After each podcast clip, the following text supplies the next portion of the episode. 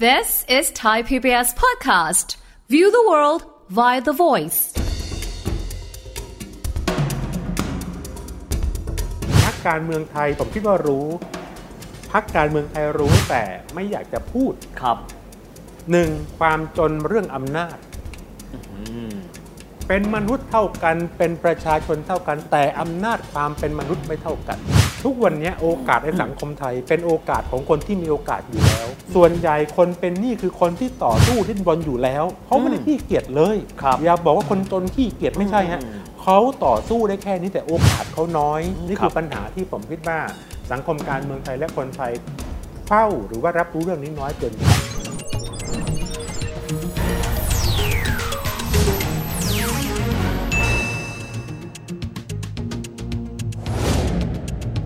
สวัสดีครับท่านผู้ชมครับ ยินดีต้อนรับเข้าสู่รายการเศรษฐกิจติดบ้านนะครับ วันนี้เราจะคุยกันถึงเรื่องของมิติหนี้ครับ แต่ว่าคงไม่ใช่หนี้อย่างที่เราเคยคุยกันคือมิติการบริหารจัดการนะครับการเงินส่วนบุคคล แต่จะเป็นหนี้ว่าด้วยเรื่องที่เกี่ยวข้องกันกับนโยบายของพรรคการเมือง ซึ่งในอนาคตก็คงจะมีพรรคส่วนหนึ่งที่เป็นพรรครัฐบาลด้วย ดังที่เราจะเห็นนะครับว่าเราจะได้ยินนโยบายแก้หนี้นะครับของรัฐบาลที่ผ่านมาหลายหลายชุดเลยนะครับปัญหาก็คือว่าการแก้ไขปัญหาแก้หนี้ไปแล้วเนี่ย เอ๊ะตกลงเราใช้เวลามาเป็น 10 ปีละ เราแก้สำเร็จแล้วหรือยังทำไมเราจะได้ยินเรื่องของนโยบายแก้หนี้ต่อมาเรื่อยๆ ตัวชี้วัดในการที่บอกนโยบายนี้มีประสิทธิภาพนะครับ การยกระดับฐานะของคนนั้นเป็นอย่างไรกันบ้าง คุยประเด็นนี้กันนะครับ วันนี้นะครับรายการเศรษฐกิจติดบ้าน แต่ว่าแขกรับเชิญเราเป็นนักรัฐศาสตร์นะครับ ท่านเป็นอาจารย์ประจำคณะรัฐศาสตร์และนิติศาสตร์มหาวิทยาลัยบูรพารองศาสตราจารย์ ดรโอรานถิ่นบางเตียวครับ อาจารย์สวัสดีครับ สวัสดีครับ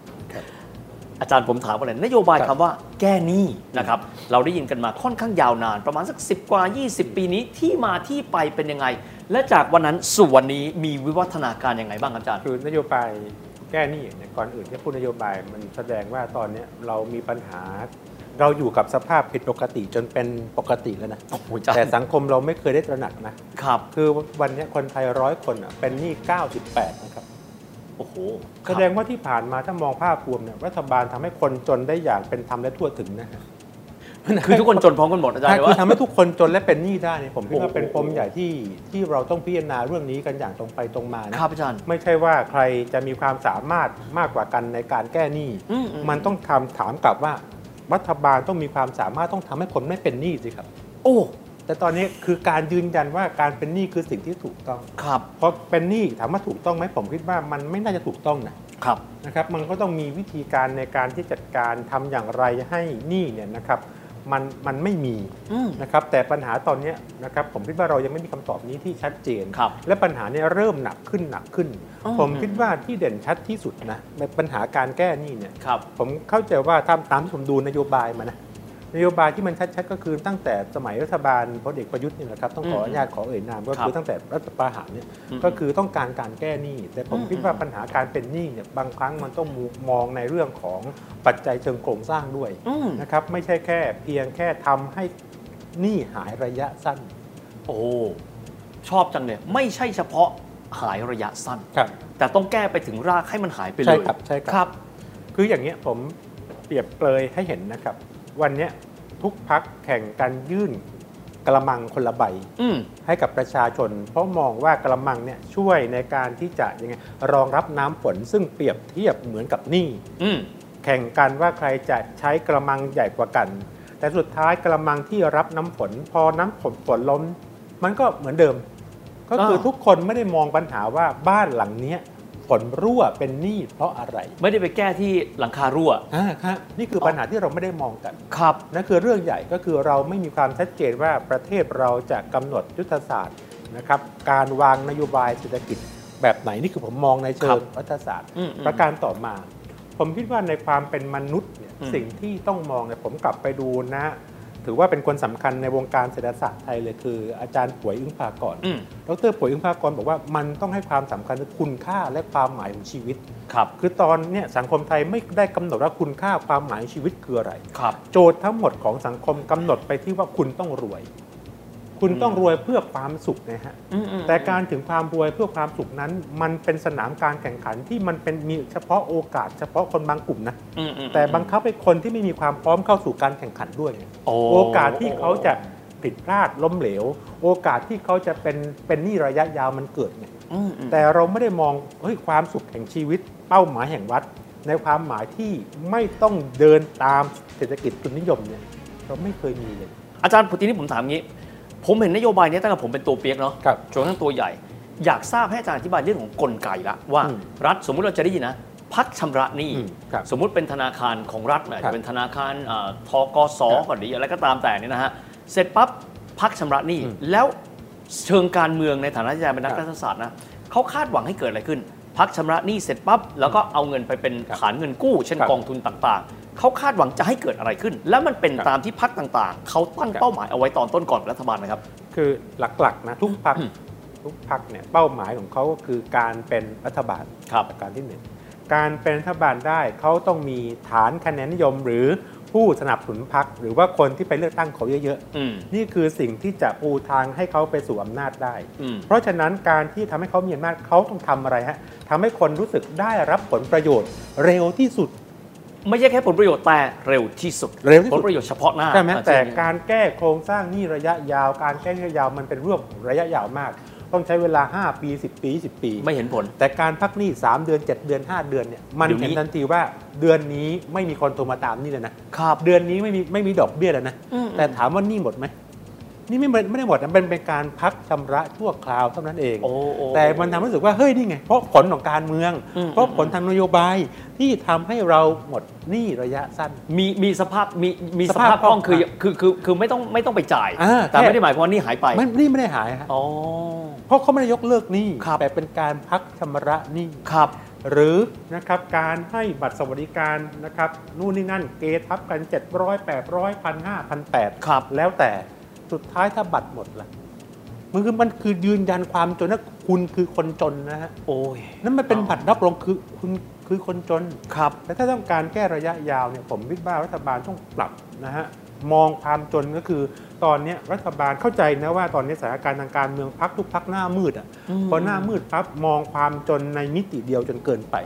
มคือความจนในทางเศรษฐกิจเป็นความจนมิติในทางเศรษฐศาสตร์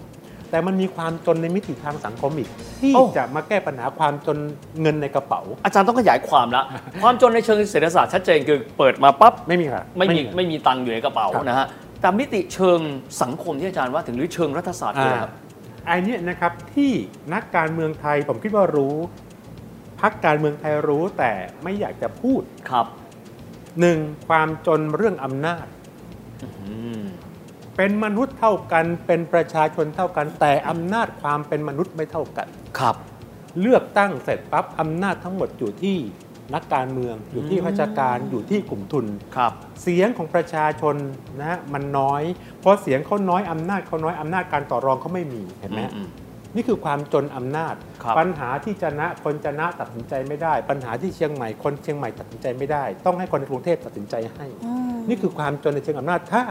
ความเขาสามารถแก้ปัญหาความจนในเชิงอำนาจได้อย่างเช่น ชาวนา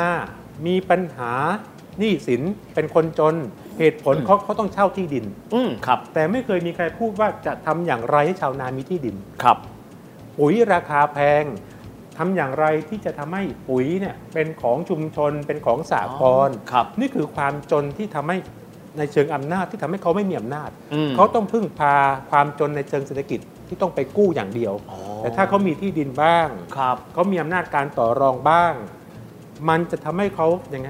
แบ่งเบาความจนในมิติเศรษฐกิจโอ้ครับสามความจนในเชิงโอกาส ทุกวันนี้โอกาสในสังคมไทย เป็นโอกาสของคนที่มีโอกาสอยู่แล้วนึกออกครับอาจารย์อืมคุณไม่มีพื้นคุณก็ไม่มีโอกาส ถูกต้องฮะอืมอืมถ้าเราทำให้ความจนในเชิงโอกาสมันลดหายไปเนี่ยครับทุกวันเนี้ที่ผมดูคนจนนะ ส่วนใหญ่คนเป็นหนี้คือคนที่ต่อสู้ดิ้นรนอยู่แล้วเขาไม่ได้ขี้เกียจเลยครับอย่าบอกว่าคนจนขี้เกียจไม่ใช่ฮะอืมเขาต่อสู้ได้แค่นี้แต่โอกาสเขาน้อยอืมส่วนหนึ่งของความเป็นหนี้ก็คือหนึ่งค่าเราเรียนบุตร อย่าครับบอกว่าเรียนฟรีมันไม่มีจริงอ่าอ่าอ่าหนึ่งส่วนที่สองก็คือเรื่องของการเจ็บไข้พยาบาลไอ้เรื่องเก็บเจ็บไข้ได้ป่วย วันนี้โรงพยาบาลของรัฐเราดูนะฮะคนล้นน่ะครับ และสภาพบริการน่ะในขณะที่หมอคนเดียวกันไปทำงานโรงพยาบาลเอกชนครับโรงพยาบาลเอกชนโตขึ้นโตขึ้นโตขึ้นอ่าอ่าคนพยายามเก็บเงินเก็บทองเพื่อใช้โรงพยาบาลเอกชนครับทำอย่างไรล่ะ ถ้าจะมองนโยบายระยะยาวอืมเพื่อแก้ปัญหาความยากจนเนี่ยต้องคำนึงถึงนโยบายระยะยาวทำอย่างไรให้เขามีโอกาสเข้าเรียนครับ ทำอย่างไรให้เขามีโอกาสมีที่ดินอืมทำอย่างไรให้เขามีโอกาสเรื่องการรักษาพยาบาลครับถ้านี่คือความจนโอกาสในเชิงโอกาสลดลงไปเนี่ยอืมอืมมันจะไปแก้ปัญหาความจนในทางเศรษฐกิจครับอาจารย์ผมถามงี้เราได้ยินกันมาตลอดเลยแต่ว่าเราไม่เคยมีการประเมินผลว่าครับนโยบายนี้ออกมาแล้ว เช่น พักชำระหนี้การจัดตั้งกองทุนการอัดฉีดสภาพคล่องไปยังพื้นที่ที่เรียกว่าเป็นพื้นที่เป้าหมายความยากจน ที่สุดแล้วประสิทธิผลของมัน เป็นยังไงอืมมันทำให้คนไทยปลดเรื่องตัวเองจากความยากจนได้มากน้อยขนาดไหน มันมีตัวชี้วัดไหมครับอาจารย์ อันเนี้ยนะครับส่วนมากจะเป็นตัวชี้วัดระยะสั้นกันทั้งนั้นเลย โอ้ก็คือครับเพียงแค่มันพักชำระหนี้ในเชิงรูปธรรม แต่อืมันมไม่ได้มองระยะยาว นี่ครับคือปัญหาที่ผมคิดว่าสังคมการเมืองไทยและคนไทยเฝ้าหรือว่ารับรู้เรื่องนี้น้อยเกินไปอืมก็คือเราไม่เคยฝึกให้คนในสังคมเรามองพิจารณา สิ่งที่เรียกว่าสหวิทยาการก็คือเรามองเพียงแค่ส่วนส่วนๆอืมมองเงินในกระเป๋าคือความจนเพียงแค่มิติเดียว แต่ไม่ได้มองอื่นครับๆเรื่องการประเมินผลนโยบายเช่นเดียวกันเราไม่มีนะจริง ๆ โอกาสเนี้ยถ้าเรามองว่านโยบายเป็นสิ่งสำคัญแล้วนับตั้งแต่นี้ไปเนี่ยอยากจะให้หน่วยงานของรัฐเนี่ยตั้งขึ้นมาเลยหน่วยงานประเมินผลนโยบายครัรับฐบาล นะครับเพื่อที่จะบอกว่านโยบายไหนดีไม่ดี นโยบายไหนทำได้จริงไม่ไม่จริง นโยบายไหนส่งผลกระทบระยะยาวกับอืมโครงสร้างการเงินการคลังระหว่างประเทศครับคือตอนเนี้ยถ้าดูนะสิ่งที่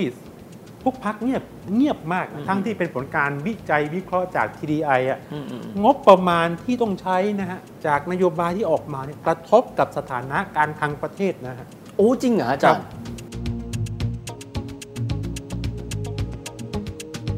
คือมีความหมายว่าถ้าเกิดเอานโยบายที่ปฏิบัติจริงๆเนี่ยใช่ครับ แล้วใช้เงินตามที่สัญญาไว้เนี่ยครับมันบวมเกินงบประมาณเกินใช่รายครับได้คือเราตอนเนี้ยปัญหาของเรานะฮะถ้าเรารู้ถ้าคนที่ติดตามเศรษฐกิจนะไอการกู้อะมันชนเพดานแล้วนะฮะ อ๋อครับ มันชนเพที่ว่าดานแล้ว60-70%ของรายได้ประชาชาตินี่นะแล้วถ้านโยบายหลังจากนี้มีลักษณะแบบเดียวกันอีกเนี่ยโอ้โห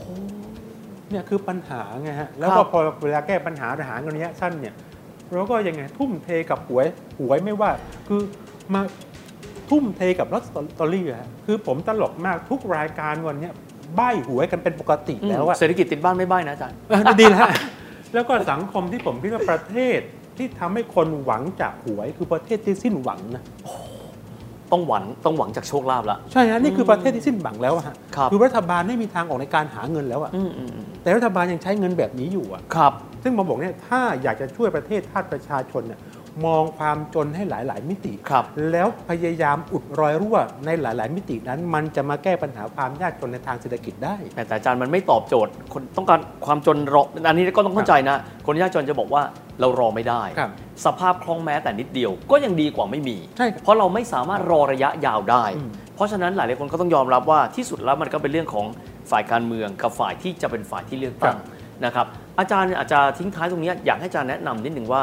คนที่จะดูนะครับแน่นอนว่าทุกคนอยากได้เงินเดี๋ยวนี้ครับนะครับแต่ขณะเดียวกันอาจารย์พูดว่าระยะสั้นบางที ไม่ได้หมายถึงว่านำไปสู่การแก้ไขปัญหาระยะยาวครับอยากให้อาจารย์ฝากอะไรไว้สักเล็กน้อยให้กับคนที่ชมอยู่ในช่วงเวลาที่กำลังจะเดินหน้าสู่การเลือกในตั้งครับการพิจารณาผู้แทนสสพรรคการเมืองจากนโยบายเป็นสิ่งที่ที่ดีนะผมคิดว่าอยากให้ฝากสองเรื่องก็คือเอาละนั้นในเมื่อความจำเป็นระยะสั้นมี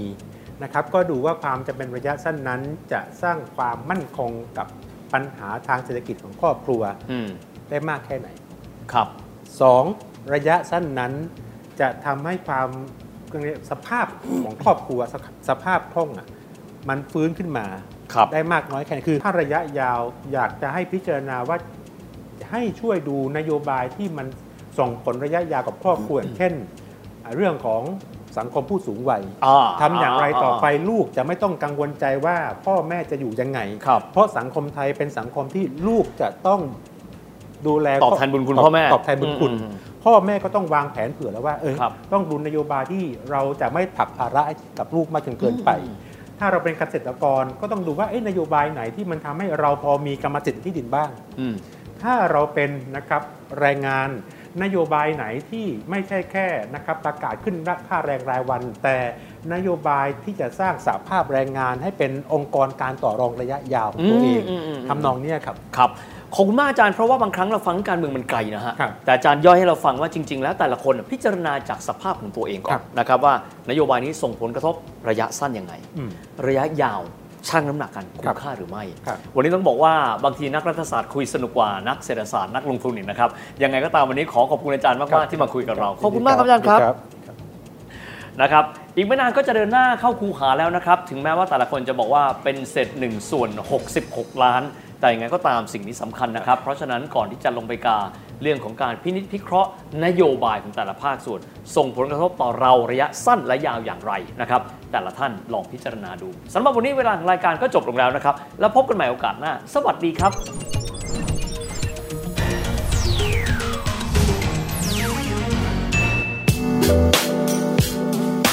ติดตามรายการทางเว็บไซต์และแอปพลิเคชันของไทย PBS Podcast